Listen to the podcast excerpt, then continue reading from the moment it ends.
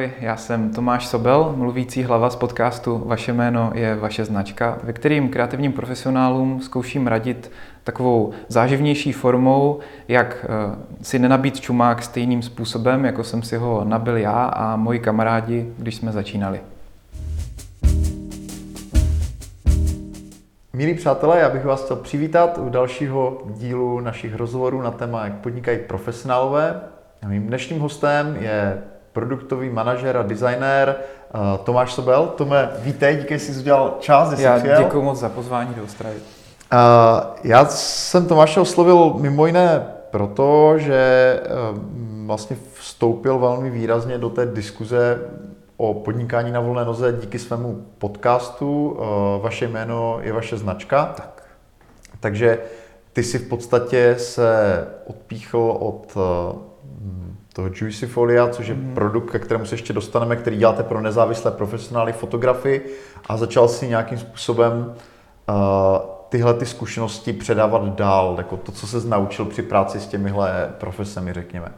Takže možná bychom mohli teda vlastně i začít tím Juicy Foliem, kdybys to mohli stručně představit, o co jde, uh, co to je za produkt a um, co si dělal třeba předtím, než se dostal k tomuhle. Předtím, než jsem se dostal k Juicyfolio, tak jsem byl, dejme tomu, projekt manažer na několika menších a větších věcech, které jsme dělali v rámci reklamky kamaráda, odkud v podstatě vzešel, vzešlo to naše partnerství potom pro Juicyfolio. A odkud pramení ten základ těch mých zkušeností, protože já jsem byl předtím takový hrozný elito. Ten retail a kontakt s tím koncovým zákazníkem mě naučil hrozně moc. Hlavně co se týče trpělivosti a schopnosti se snažit lidem vysvětlit, když jim potřebuju předat nějakou informaci, tak jako jim ji dát takovým způsobem, aby byla pro ně stravitelná, aby se toho nebáli. Jako u člověka, kde můžu hmm. použít termíny, tak je použijte u člověka, kde potřeba nad něčím to takovou alegorii připodobnit, tak, tak spíš použít tohle. Takže mm, tím jsme vlastně začali naši spolupráci s tím kolegou a z toho potom vzniklo nějaké naše období, kdy jsme provozovali e-shopy, a nějaké služby pro zahraniční klienty, eh, co se týče vývoje webu. A pak nakonec já jsem z toho retailu byl, retailu byl už takový naštvaný, protože nám zlobili dodavatele, tehdy moc nefungoval takový ten princip eh, toho dropshippingu, fulfillmentu, tyhle ty věci, to, bylo, to byly zprostý slova u nás, tak eh, jsme prostě řešili, že buď to bude muset zainvestovat hodně do skladových zásob, aby jsme vykryli ty výkyvy, které měli ty dodavatele, a nebo půjdeme do úplně jiného segmentu. A já jsem v tu dobu byl fotograf v rámci té reklamky, jsme si dělali svoje fotky vždycky vlastní. No a mm, tehdy jsem řešil teda dobře, já jsem teda fotograf, tak bych chtěl fotit víc a chtěl bych si udělat nějaký web. A tak jsem začal napřed tím, že jsem si udělal nějaký web eh, na WordPressu a na Joomla a jednou se mi stalo, jsem byl týden dovolené a po pár dnech zrovna vyšla nějaká bezpečnostní díra, já jsem neudělal aktualizaci. Vyšla bezpečnostní díra? No, vyš, vyšlo ve, ve takových těch eh, vyhlášení, těch, vyšla najevo bezpečnostní díra. No a já jsem to měl zablešený samozřejmě, když jsem se vrátil zpátky úplně nehorázným způsobem, ten web.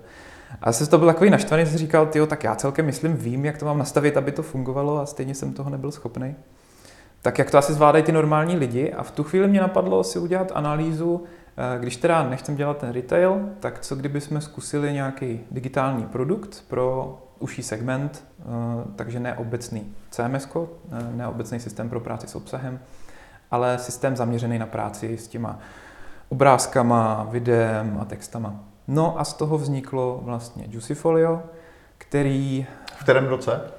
Uh, ta základní myšlenka je stará tak z roku 2011, ale mm, ten vývoj toho produktu vlastně je až do, do teďka, kdy jsme tak jako různým způsobem objevili pár slepých uliček, který jsme, který jsme, z kterých jsme pak museli vycouvat a, a pohnout se nějakým jiným směrem, protože třeba my, když jsme původně mysleli, že jsme vymysleli úplně úžasný produkt a chtěli jsme ho jako pitchnout, tak eh, se ukázalo, že kdyby jsme zůstali u toho konkrétního prvního nápadu, tak by to vůbec nedopadlo a zavřeli jsme to ještě rychleji, protože tehdy lidi úplně nebyli na tenhle typ designu zrovna jako připravení.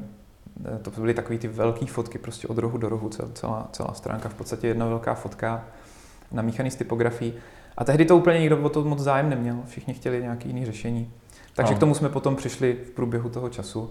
A e, právě na základě toho jsem pochopil, že bude důležitý s těma zákazníkama nejenom jim jakoby ten produkt dávat, ale hlavně je trochu naučit, jak s tím pracovat, e, říct jim, jaké jsou možnosti toho produktu a upravovat ten produkt právě podle těch potřeb, který se vyvíjí v průběhu času. Jak se mění e, způsob práce se sociálníma sítěma, jak se mění způsob práce s osobním marketingem a tyhle ty věci, tak jsme v podstatě Eh, několikrát odložili ten úplně ostrý start, protože jak jsme neměli toho investora externího, který by nám prostě řekl, tak, borci, tady máte deadline do tohohle termínu, Jasně. prostě to mu říkáme veřejná verze, můžou se dělat nějaké další úpravy, ale už jedeme jedem jako na ostro. No, tak právě tady tahle ta absence toho externího investora eh, zapříčinila, že jsme s tím vývojem poněkud otáleli díl, než mm. jako bylo to. Uh, vy vlastně máte i českou, i anglickou Máme, verzi. Ano, ano. Původně to bylo myšlené tak, že jsme chtěli dělat jenom tu zahraniční, protože přece jenom tam jakoby s těma penězma, s kurzem tehdy to bylo super. Ale nakonec se ukázalo, já jsem chtěl udělat z České republiky takový v úvozovkách pískoviště, kde si budeme testovat nové koncepty, hmm. protože přece jenom v té češtině prostě se ten support dá dělat líp. A nakonec jsme v tom vývoji takhle zůstali, protože časový posun eh, byl docela eh, další aspekt náročnosti do celého toho systému. Tudíž eh, v České republice nabízíme naprosto plnohodnotnou službu, ale ten výstup je určený pro zahraniční klienty. Mm. V tuhle chvíli to používá víc lidí z České republiky, protože právě se mi tady začalo dařit budovat nějakou tu komunitu. Kolik, kolik máte uživatelů, kteří to Já se přiznám, že od té doby, co jsem narodila dcera, tak moc jsem se tady do těchto těch statistik nedíval. Je to několik stovek a nevím teď opravdu, jestli to je 400, 500, 600, fakt, fakt hmm. teďka nevím. Jinými slovy, jako máte tam potenciál pro ještě docela dost ano, velký růst. já si myslím, že v České republice jako máme šanci se dostat na nějakou tisícovku nebo něco okolo hmm. toho, možná násobek, ale my jsme se rozhodli v rámci právě minulého roku, že ten projekt by neměl být eh, hromadný řešení úplně pro každýho, ale že bychom spíš chtěli dělat takovou pečlivější práci se zákazníkem, který o to projeví zájem, Právě to vzešlo i z toho podcastu a ten podcast zešel z toho, to je takový obojí propojený. E, já jsem přišel na to, že spousta těch kreativních lidí nechce úplně řešit tady tyhle ty technikálie, co se týče té práce s tím webem, na jeho nastavení, a že je pro ně lepší, když to můžou na někoho delegovat. A mm, tady tyhle ty služby běžně nabízí agentury u nás, Akorát ty jsou drahý eh, pro, dejme tomu, běžného eh, fotografa nebo, nebo nějakého běžného architekta nebo pro někoho takového. Tak jsme se rozhodli, že bychom to udělali takovou uh, kombinací, protože máme ten produkt vlastní a máme ho nachystaný pro naše potřeby a pro potřeby prezentací tý, těch audiovizuálních výstupů té kreativní práce, ať je to řezbář nebo fotograf nebo ilustrátor, to je celkem jedno. Důležité, že se prezentují ty obrázky, tak na základě eh, tady toho eh, vlastně jsme schopni eh, těm lidem daleko líp porozumět, co potřebují a navést je na tu správnou cestu, jak třeba pracovat s tou osobní prezentací. Že když už mají ten blok, tak by ten blok měl být prostě nějakým způsobem udržovaný. A protože tyhle ty lidi nemají úplně zájem se hrabat v nějakým HTML, tak jsme vymysleli prostě způsob, jak si může člověk vést jednoduchý takový fotoblok, jenom mm, z fotek a pár textů kolem toho, což je přesně to, co třeba fotograf nebo, nebo právě člověk, který vyrábí eh, věci ze dřeva potřebuje. On se prostě nechce tam jako vymýšlet, jak v tom HTML naskládá ty, hmm, eh, samozřejmě. ty, ty texty a to. Aha. Takže Děkuji za upřesnění. Já když se posunu k tomu tvému podcastu, mm-hmm. k mhm. tomu audioblogu, tak mě v podstatě asi jako spoustu tvých posluchačů jako šokovala informace, že uh, nahráváš minutu hodinu, jako jo? že vlastně ten, ten obrovský nepoměr, jak, jak je to možné, jak, jak je vlastně, jak, jako samozřejmě každý, kdo si to poslechne, tak vidí, že jako ta zvuková kvalita i ta drama, dramaturgie je tam na hodně vysoké úrovni, ale uh, i tak, jako vlastně, jak je možný uh, s tím strávit tolik času. Ty jsi asi perfekcionista, co? No, já, moje máma teda nikdy tímhle dojmem netrpěla, že bych byl perfekcionista, tam měla Aha. spíš opačnou představu o mě, uh, mám takový pocit. tak máme mají často nepřesné představy a možná to bylo to, my jsme se o tom bavili s kamarádem a právě jsme dospěli k tomu, že tohle je ten nejlepší motivátor, aby člověk měl tendenci uh, se na něco opravdu soustředit. Takže ano, asi v některých ohledech jsem perfekcionista a tady já poslouchám hodně mm, zahraniční produkci v těch podcastech a bavily mě právě ty produkované věci a mě hrozně vždycky rozčilovalo, když uh, ta zvuková stopa by mohla být dobrá a není jenom proto, že tam je opomenutých pár drobností.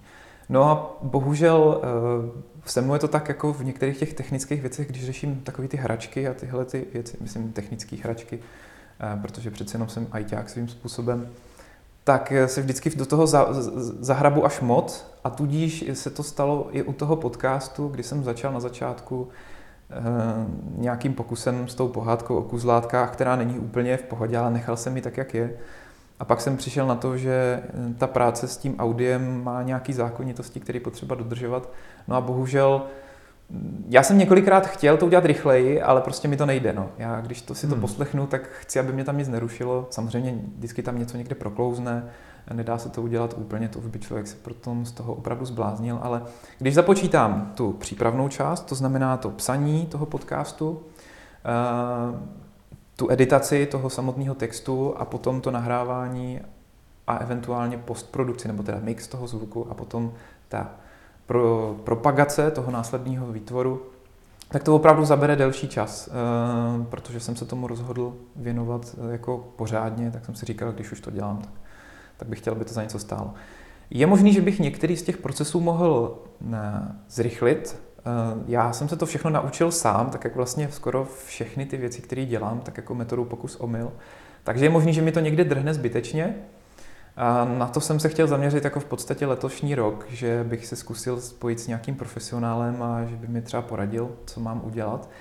Ale mm, já když jsem to totiž zkoušel na začátku a ptal jsem se různých lidí, kteří se právě okolo toho sound designu a zvuku pohybují, tak nikdo se mnou nechtěl bavit. Já jsem byl pro ně takový nějaký tady zelenáč, který co si chce mhm. dělat a Oni mě vždycky všichni říkali, jo, musíš začít místností. Já jsem se ptal, jaký si mám koupit mikrofon. A oni, ne, ne, ne, na mikrofon se vykašli, klidně to nahrávej na mobil, ale musíš začít místností, ta musí být prostě dobrá. Já jsem nechápal vůbec, o čem mluvili. Pak jsem to teda bolestně zjistil, protože máme kancelář takovou poměrně velkou s holýma stěnama a ty stěny začaly odrážet ten zvuk eh, nepříjemným způsobem a mě to prostě rušilo, tak pak nakonec z toho vzniklo to, že to trvá, ta jedna minuta toho výsledku trvá jednu hodinu. Jo, a natáčíš to teda? Natáčím to eh, ve zvukovém stanu, což je hodně nadneseně pojmenované zařízení sestrojené ze tří fotostativů a tří peřin, protože jsem zjistil, že ty peřiny nejlepším způsobem izolují ten zvuk. Já jsem si totiž vzpomněl na to, že vlastně když jsem byl malý a vzal jsem si pod peřinu a teď jsem něco říkal, takže vlastně ten zvuk se tak jako zajímavě vytrácel. A potom, když jsem zjistil právě, že uprostřed té kanceláře to bez toho té úpravy nejde a ty eh, zvukové izolátory na tu stěnu jsou poměrně drahá věc, tak na to, aby to člověk udělal tak jako z fleku, jako pro zábavu, tak eh, jsem přišel na to, že buď můžu nahrávat ve skříni, bohužel dostatečně velkou skříň jsme nikdy neměli s oblečením, tak jsem prostě zkusil ty peřiny a ono to pod těma peřinama fungovalo. Jediný problém tady toho řešení je, že když nahráváš v létě, venku je 45 stupňů, tak poměrně rychle mezi těma peřinama je 60. A to člověka motivuje se naučit poměrně rychle mluvit dostatečně srozumitelně, eh, naučit se pracovat s dechem a hlavně si ty texty připravit dostatečně dopředu dobře, abych se potom nemusel moc vracet a nemusel v tom stanu strávit zbytečné množství času. Takže nejkratší z, celého toho pod, tvor, z celé té tvorby toho podcastu je právě ta nahrávací část, kterou jsem opravdu byl donucen eh, okolnostma vypilovat na to, aby mi to nezabralo díl, než je, dejme tomu, ta nahrávka hmm. plus nějaká režie, navíc, že se párkrát vrátím. Děkuji za upřesnění. Já teda se ještě zeptám, uh, proč teda vznikl vlastně ten spin-off, jako ten, ten podcast, proč jste to jako nespustili pod tím Juicy Foliem? Mně přijde, že to je tak jakoby těsně propojené eh, s tím, co vlastně, čím se tam zabýváte, že uh, to jasně. mi není úplně jasné. Uh, není to spin-off, protože to měl být původně můj osobní projekt a on jakoby mi trošku přerostl přes hlavu. Já jsem ty prvotní inspirace bral od kamarádů a od vlastně lidí, kteří byli kolem mě, protože sám jsem si jako tou, tím kreativním podnikáním prošel, měl jsem nějaké zkušenosti. A já jsem vlastně vůbec nevěděl, kam mě ta cesta zavede s tím podcastem. Takže já jsem původně chtěl pro Juicyfolio mít právě ten vaše jméno je vaše značka blog, ale nakonec jsme to neudělali vyloženě pod tímhletím názvem, aby to bylo mm, pod brandem Juicyfolia. A teď prostě to existuje jako takový separátní produkt, dejme tomu, nebo souběžný, Eh, ten hlavní důvod, proč jsem to nezačal spojovat v půlce, byl hlavně ten, že jsem nechtěl, aby lidi měli negativní emoci s tím, že se jim cpe a priori nějaký marketingový obsah.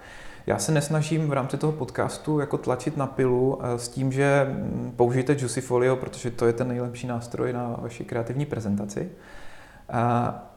Eh, protože sám nemám rád, když je někde té reklamy moc.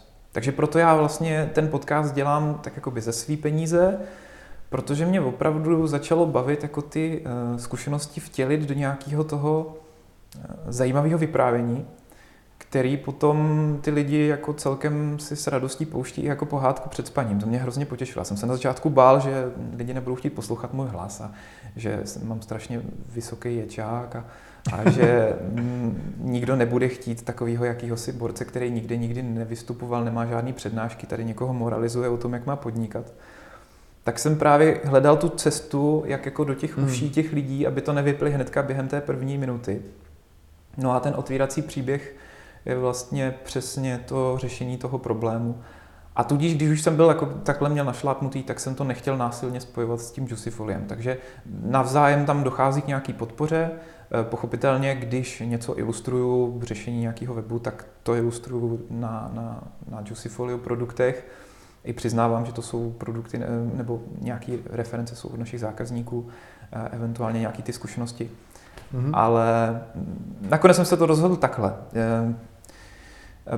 Ono totiž to začalo... To já myslím, že to dává smysl docela. Ono to, ono to ještě vy, vy, vyplývá z jedné věci. Na začátku, my jsme vlastně začali s tím startupem v úzovkách ještě dřív, než ty startupy byly úplně cool. A, nebo s tím podnikáním obecně. A v té době chvilku po nás vlastně začala taková ta bublina toho, že každý chtěl mít nějakou svou začínající společnost a tak eh, se začali zhánět ty investoři. A vlastně všichni ty lidi jezdili po těch přednáškách. A já jsem měl kolem sebe několik eh, jako lidí, který jsem sledoval. A ty všichni jeli vlastně to, co já jsem pochopil bohužel až po několika letech toho vývoje, že je potřeba být um, obličejem té své značky nebo hm, zaštítit prostě ten začínající projekt nějakým jménem. A to já jsem nechápal na začátku, já jsem byl prostě zavřený v té kanceláři a snažil jsem se dělat ten produkt, protože mně přišlo, že ten klíč je ten produkt. Pak jsem pochopil, že je sice super, když máš dobrý produkt, ale pokud o něm nikdo neví. A pokud eh, nejsi schopný ten produkt dostat mezi lidi, tak eh, můžeš mít sebe lepší produkt, ale eh, nájem to nezaplatí. Mm. Takže jsem po letech teda hm, uznal, že to byla moje chyba a já jsem původně nechtěl být na žádných reklamách jako osoba, jo, prostě to je Tomáš Sobel, on dělá tady tohleto. Ale nakonec jsem přišel na to, že to je nevyhnutelný. A z toho důvodu jsem ten podcast začal dělat sám na sebe jo. a ne na tu mhm. Juicy Folio, mhm. protože se ukázalo, že když Tak to... evidentně to byl dobrý krok a funguje to. Já doufám, že ano. Výborně. Tome, eh, v druhé části tohohle rozhovoru bych se tě rád zeptal právě na to, jak vnímáš to podnikání kreativních profesionálů a toho, toho skončíme. Pokračujeme v našem rozhovoru s Tomášem Sobelem a já bych rád vlastně se tebe, Tome, zeptal eh, právě na tvoje zkušenosti eh, z práce s kreativními profesionály. To znamená, v Česku zase není tolik těch mentorů nebo konzultantů, kteří se zaměřují na tenhle, ten, eh, na tenhle ten segment. To znamená, je to celkem vzácná specializace, ta, ti kreativní profesionálové, ať už jsou to fotografové, ilustrátoři nebo různí umělci. Jasně. Tak mají jako hodně specifický, specifické nastavení. Oni často se ani jako nevnímají jako podnikatelé, mm. uh, nechtějí, aby jejich tvorba byla vnímána komerčně, že jo? takže jakoby mají opravdu jako trochu odlišný to nastavení, přesto ale musí jakoby vydělávat. Že jo? A já bych možná teda začal uh, rovnou u toho, co ty si jakoby vetknul eh, do toho názvu, toho svého blogu, vaše jméno je vaše značka, takže vlastně jméno, značka, osobní branding, jak vnímáš tady tohle? Je to přesně tak, jak říkáš, protože eh, u těch kreativních lidí eh, jde hlavně o to, že často nemývají právě to technické zázemí a nechtějí nad tím, co dělají, přemýšlet jako o podnikání. A právě protože v rámci Juicy jsme se ke mně dostalo spoustu začínajících hlavně eh, kreativních profíků. V začátku to byly fotografové, protože jsem se pohyboval v tom fotografickém prostředí. Pak teda ještě ilustrátoři a podobně, protože moje přítelkyně je ilustrátorka. Tak eh, jsem zjistil, že eh, skoro všichni opakují ty stejné chyby, které jsem dělal já na začátku. A to byla právě ta inspirace pro ten podcast, protože já jsem přemýšlel nad tím, že bych dělal třeba nějaké přednášky, nebo že bychom to v rámci Juicifolia eh, měli nějakou sérii blogů, očtení, sérii blogů, které budou napsané ale protože se postupně ukázalo, že lidi radši koukají na videa, e, ale já jsem nechtěl vyloženě dělat videa, tudíž jsem se rozhodl pro tu audio verzi e, toho vyprávění nebo té, toho výsledku té práce. Hlavně proto, že já sám, když dělám nějakou manuální činnost, tak e, si k tomu rád něco pustím, vyprávěního, nějaký povídání. A protože jsem právě vyrostl na tom zápisníku zahraničních zpravodajů a těchto těch věcech, eh, co tehdy byly k dispozici, tak mně přišlo, že když to baví mě, takže by to mohlo bavit i někoho jiného. A tudíž z těch zkušeností, eh, které jsem chtěl těm lidem předávat, mi vyplynulo, že když to udělám takhle, tak eh, by to mohlo fungovat. No a ukázalo se po pár těch dílech, že opravdu, i když se věnuju, dejme tomu v rámci toho podcastu, takovým těm základním tématům, tak eh, občas člověk, když už je v tom dlouho, tak třeba zapomene na takové ty úplně zřejmé, jasné věci. A i když si to pouštilo pár profíků, který jako na to koukali, jo, tak to je pro nějaký začátečníky, tak tam sem tam je nějaká taková věc, která ti dojde mezi řádky, že tě to inspiruje, prostě no jasně, já jsem prostě tele a tady už dlouhou dobu jako eh, dělám ten blog, ale místo toho, abych eh, udělal i nějaký osobní projekt a, a tím osobním projektem to nějak zaštítil na delší dobu, která potom eh, se dá použít k té opakované, prostě k tomu opakovanému sdílení a to, že se to nějak vyvíjí a je tam nějaký ten posun. Takže m, mm, jestli ti dobře rozumím, tak ty v podstatě jako se teďka dotýkáš toho, že Uh, oni často ti kreativci mají nějaký projekt, který má nějaký jako umělý brand, ale vlastně jakoby svoje jméno jakoby nechávají v pozadí. Tak jo? Nebo... někdo, uh, jasně, tam uh, ten název, ten název vyloženě vaše jméno je vaše značka, vzešel i z toho mýho poznání, že když, jak když jsem byl malý, tak jsem si chtěl zavřít nějakou firmu a když jsem chtěl mít firmu, tak jsem vymýšlel hrozně nějaký název. A pak jsem bohužel postupem času pochopil, že když eh, se nějak jmenuješ, lidi tě znají pod nějakým jménem, tak je daleko lepší, když pod tím jménem i vystupuješ obchodně. Potvrdilo se mi to potom na několika američanech, kteří dělají eh, YouTube videa, kteří jsou hodně populární. A eh, já když před někým řeknu jejich jméno, tak ty lidi nikdy neví, o kom, o kom mluvím, ale když řeknu ten název toho kanálu, tak okamžitě každému svitne. A vlastně skoro všichni z těchto těch lidí, kteří sledují a mají i třeba nějaký právě mm, videa ze zákulisí, tak zmiňují, že tohle byla chyba, že měli eh, to jet jakoby na ten hmm. svůj brand, protože potom se daleko líp pracuje s, tím dalším, s těma dalšíma možnostmi.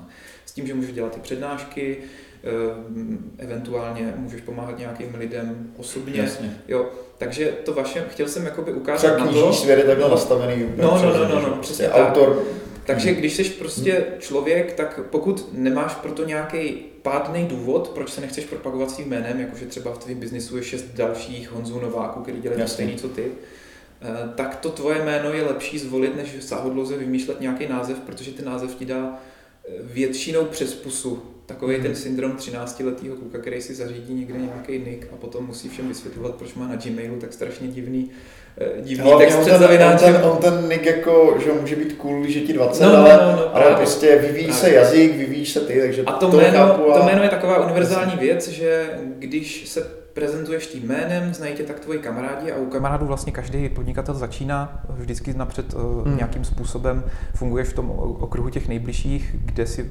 testuješ buď ten svůj eh, biznis nebo, nebo když to je nějaká služba, kterou může použít v úzovkách každý, tak o tam tu získáš ty svoje zákazníky. Takže proto jsem to pojmenoval jako vaše jméno. Jo, značka, já, já s tímhle doporučením 100% souzním. Pokud tam není nějaký ten fakt závažný důvod. Teď mám třeba hmm. kamaráda, který opravdu uh, má tak blbý jméno, že je několik uh, fotografů se stejným, hmm. uh, se stejným jménem a hrozně si parazitují. Lidi si píš, píšou jim navzájem jakoby, a chválím fotky úplně někoho jiného. Hmm. Tak to je okamžik, kdy, kdy je to složitější. Ke zvážení, rozhodně. Další uh, otázka, vlastně, která se jako hodně uh, skloňuje uh, v souvislosti s tím podnikáním kreativních profesionálů, je v podstatě cenotvorba.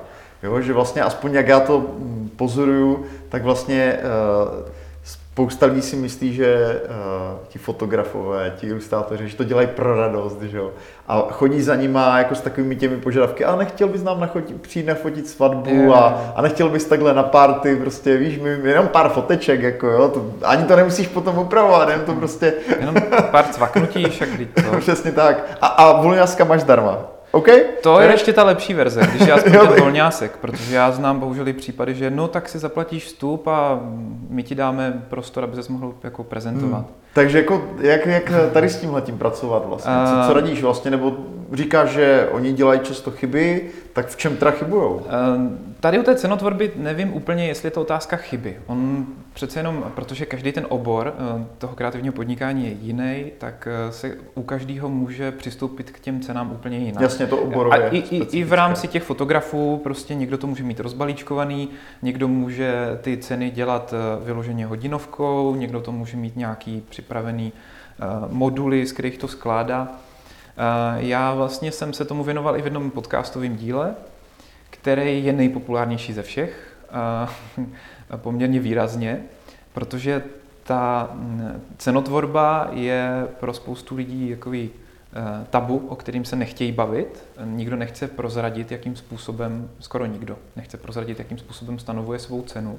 A hlavně, kolik si účtuje, aby mu to neokoukala konkurence. Přitom to je vlastně úplně zbytečný strach, protože hmm. stejně každý, když chce, tak si tu cestu najde. Buď tam pošle babičku, a zept, aby se zeptala, za kolik to je, nebo nějakou tetičku. Nebo u těch fotografů svatebních se často stává, že nějaký bratranec z druhého kolene si zrovna nechá u něj nafotit svatbu a ten fotograf se stejně zeptá, jo, a za kolik to bylo, jaký byl.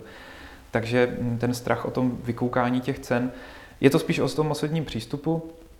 A já vlastně i v tom eh, díle, protože mm, spousta lidí tak jako neví, jak má tu cenu vlastně stanovit, tak jsem se snažil vysvětlit to na příkladu, jak si spočítat ty mm, a vzít v úvahu všechny náklady, které má člověk eh, v rámci měsíce, eh, jako ty, při kterých musí eh, zaplatit nájem, elektriku, nějaký to jídlo, eventuálně nájem kanceláře.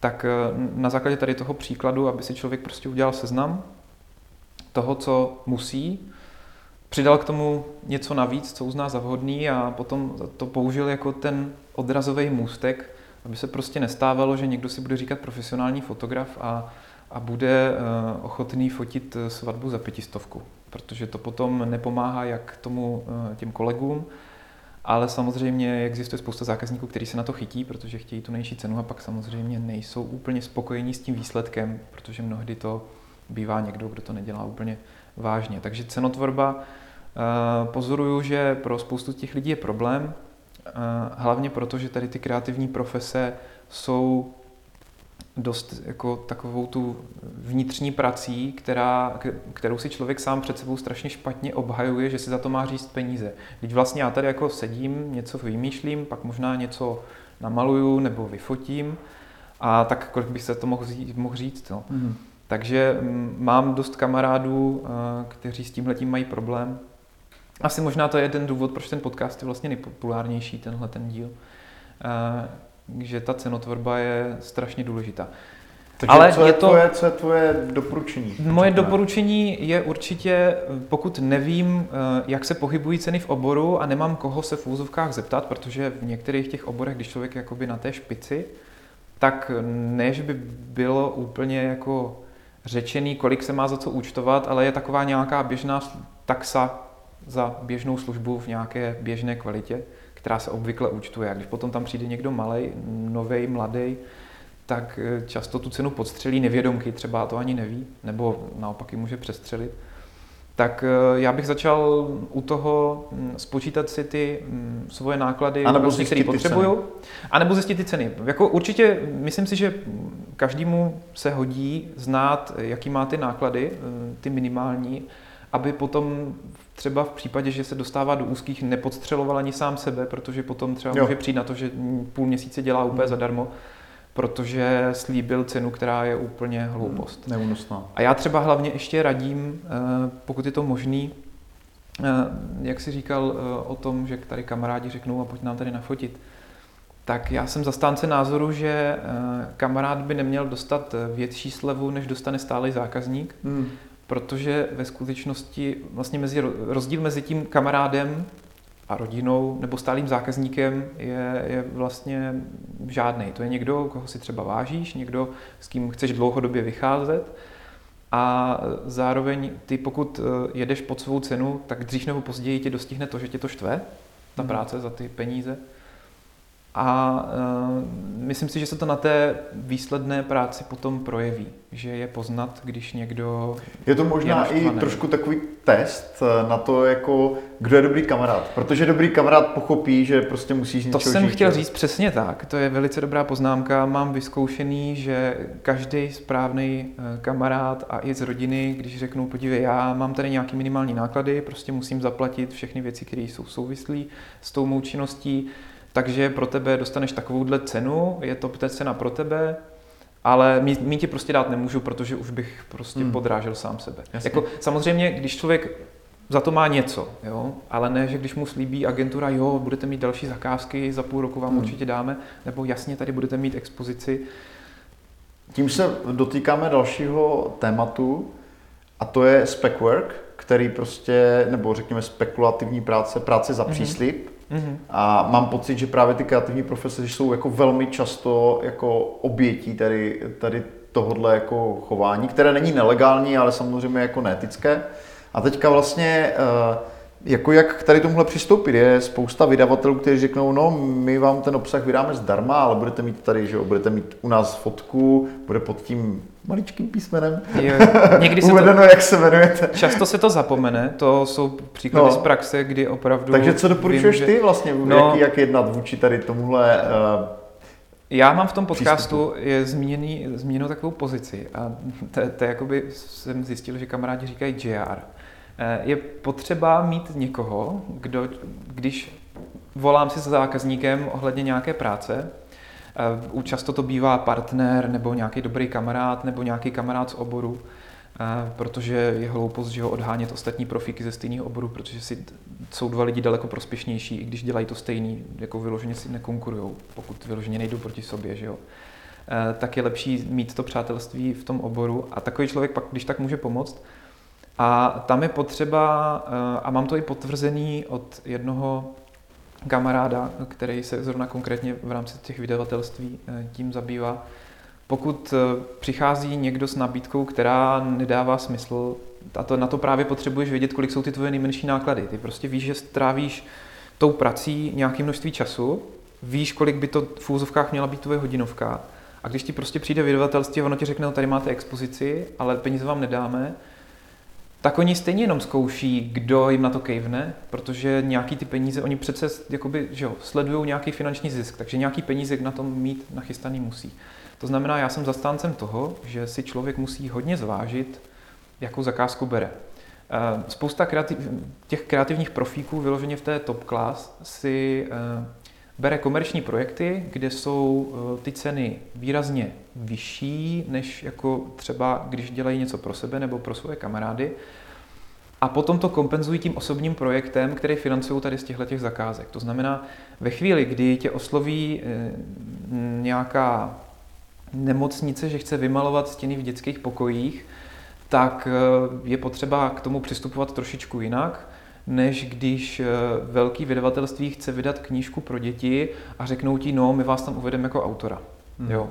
Um, pokud je pro mě jako v pořádku, že pomůžu té nemocnici tím, že a to ale paradoxně eh, přesně tyhle ty zakázky nebo tyhle ty projekty, když se někde maluje nějaká nemocnice, tak ono se za to většinou dostane i zaplaceno. A paradoxně většinou ty komerční firmy velký spíš nemají tu tendenci platit, hmm. to zkouší. To znamená, moje rada zní nenechat se zlomit eh, k té nule, protože často tam nějaký rozpočet je a často je i jako výrazný, jenom člověk si musí stát za svým. Hmm. A nebo musím mít z té zakázky takový užitek, že mi to opravdu za něco stojí. Naučím se novou techniku, seznámím se s novýma lidma, uh, Jasně. Prostě, jestli tam je opravdu hmatatelný hmm. zisk pro tebe a opravdu máš zaručený, že pokud budeš zmíněný, že opravdu budeš zmíněný eh, velkým způsobem, bude ti daný nějaký prostor, tak jako nevadí dělat tu práci za příslip, ale jinak jako si myslím, že pozor na to, spousta Prostě za velký agentur, příslip, pohodě. za velký příslip, který, který jako vypadá reálně, eh, se, jo, chápu, asi, chápu. asi nemám vyloženě mm-hmm. problém. Co jsou nějaké další chyby, které bys ještě zmínil, na které jsme se nedostali, eh, které se týkají práce těch kreativních profesionálů? Další chyby práce kreativních profesionálů. Uh, hrozně moc lidí si myslí, že uh, udělají nějaký výstup, ten výstup někam umístí a najednou se o ně strhne rvačka nebo že jo, dobrý, tak už jsem tady něco udělal, teď se mi to povedlo, zrovna třeba nějaký obrázek, strhl lavinu, sunou se lajky a, a, a tak a super, hotovo, usnout na Vavřínech a, a dobrý. E, strašně málo lidí si uvědomuje, že kor tady v tomhle kreativním biznisu je ten úspěch, e, nebo to budování toho publika běh na dlouhou trať a stejně jako v optimalizaci dohledatelnosti, je to práce na měsíce, kdy musíš kontinuálně každý den něco dělat pro to, aby si měl nějaký úspěch. Ono je to vidět i na tom, na tom mým podcastu, kdy na začátku já jsem vlastně nevěděl, eh, čeho chci dosáhnout ani. Já jsem to prostě zkusil a pak se mi ukázalo, že jakmile jsem schopný držet ten rytmus a produkovat ten obsah pravidelně, a teda dokud se mi nenarodila ta dcera, tak eh, Eh, se zvyšuje pořád s, každý, s, každou, s každým tím dalším dílem to publikum, jo, že to bobtná, jak sněhová koule se to nabaluje rychleji. Takže tohle je něco, na co ty profíci kreativní často zapomínají, že když chtějí ušetřit na reklamě a já jim radím, tak jo fajn, udějte si prostě nějaký dlouhodobý projekt a ten musíte prezentovat u sebe na blogu, na sociálních sítích, eh, spoluprací s někým dalším, někde nějak ale je to ta nutnost toho, že to sežere nějaký čas. Jo? Mm-hmm. Buď, vždycky je to, že jo, funkce, buď, buď peníze nebo čas. Buď máš jedno nebo druhý. Eh, když to dáš dohromady, samozřejmě je to ještě lepší, ale um, nejčastěji ty lidi zapomínají na to, že v rámci té propagace si musí vyčlenit prostě z toho měsíce nějaký čas. A pokud chtějí získávat nový a nový zákazníky a nechtějí mm. jet jenom na doporučení od těch, kteří mají, protože i to může být v nějakých oborech, eh, když se dostaneš do správného Eh, prostředí, způsob marketingu, který dostačuje, tak eh, tady na tuhle tu Možná to tím, práci. že ti tvůrci mají opravdu před, jako před očima ty své vzory, které už samozřejmě mají tu reputaci a ta práce chodí za no, nima. Že? A když člověk sleduje právě tady tohleto, a třeba já se dívám i u těchto těch kreativních lidí, jak jako začínali, tak je tam právě u těch, kteří jsou někde, mají nějaký publikum v nějaké velikosti, tak je právě vidět, že to úspěch přes noc neexistuje. Je to prostě věc, která je to je završením nějaké práce. A tohle je něco, na co se podle mě asi nejvíc zapomíná, nebo je to takový hmm. mamon, jo, ty jo, on tady uspěl přes noc. To jsem, ale úspěch přes noc to přesně není ono. To je prostě Jasně. tady 20 let prostě dělal game design a proto se mu prostě teďka povedlo udělat takovou hru, že... Poslední otázka si, eh, kdybys právě měl takhle promluvit k člověku, který tvoří, fakt jakoby mm. pěkně fotí, pěkně kreslí mm, a uvažuje o tom, že by vlastně začal se tím svým umem jako nějakým způsobem prezentovat, živit, jo? že by vlastně šel na volnou nohu. Uh, tak co by byly takové první věci, které by měl udělat? Uh, hlavně musí začít. Uh, to je, mm, ať sleduju Amerik, Ameriku a, a Amíky, nebo jakýkoliv vlastně anglicky mluvící trh, nebo u nás, uh, člověk si hrozně dlouho sám před sebou, a já jsem to měl s tím podcastem taky, říká jo, tak já teda začnu něco s tím dělat, fakt, fakt už budu a, a už od nového roku a, a už za měsíc a už.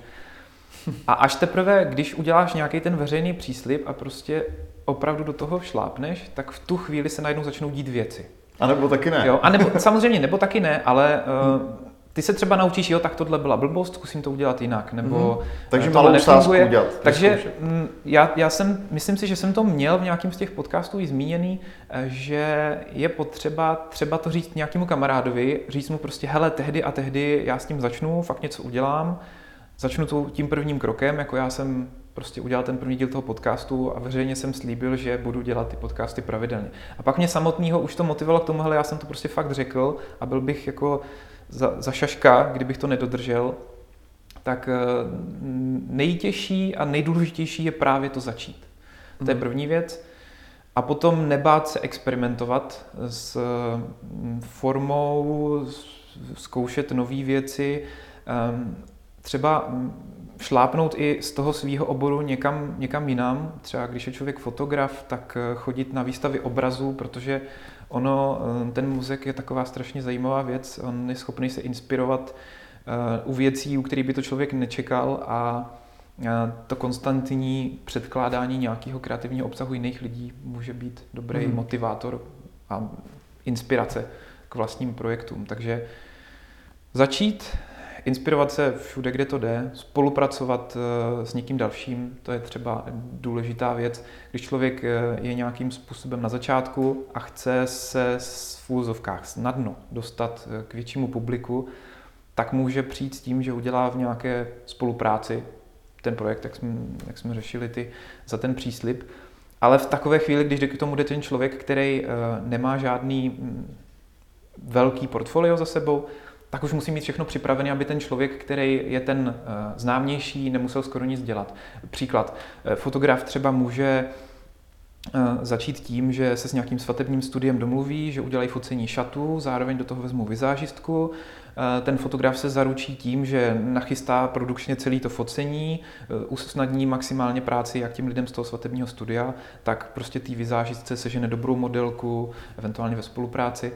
No a potom z takového mm, projektu těží všichni, že jo? eh, když se na to nikdo nevykašle. A ten mladší, nebo mm, služebně mladší má vždycky tu největší tendenci eh, mít, dejme tomu, nejvíc energie, nebo měl by mít rozhodně nejvíc té energie a nejvíc toho času. Tudíž eh, bych Hmm. byl určitě za to, že takhle se dá začít, když chceš oslovovat eh, někoho, kdo nejsou vyloženě tvoji zákazníci a eh, Hmm. ka- kamarádi. Takhle, oslovovat zákazníky, kteří nejsou vyloženě v Hmm. okruhu tvých kamarádů. Tak tohle toto si myslím, že pro ten start je důležitý. A potom ještě nekašlat na smlouvy a rozhodně nekašlat na zálohy. To je takový nejenom místní neštvár, děje se to i jinde. Ono se hodně říká, že to je jenom u nás. A to není tak úplně pravda, ale u nás je to víc vidět. Eh, Určitě dávat pozor na to, aby ty dohody byly pokud možno černý na bílým, aspoň v e-mailu. A o tom mám taky moc pěkný příběh jeden. A, a určitě minimálně si nechat ty zálohy a mít to nastavený tak, aby jsem měl, když už nachystanou přesně eh, nějakou částku, která mi aspoň pokryje ty nejnutnější náklady, když ten projekt vybouchne. Takže Mhm. Tomáši, děkuji za rozhovor. já ti moc Díky, že jsi přišel.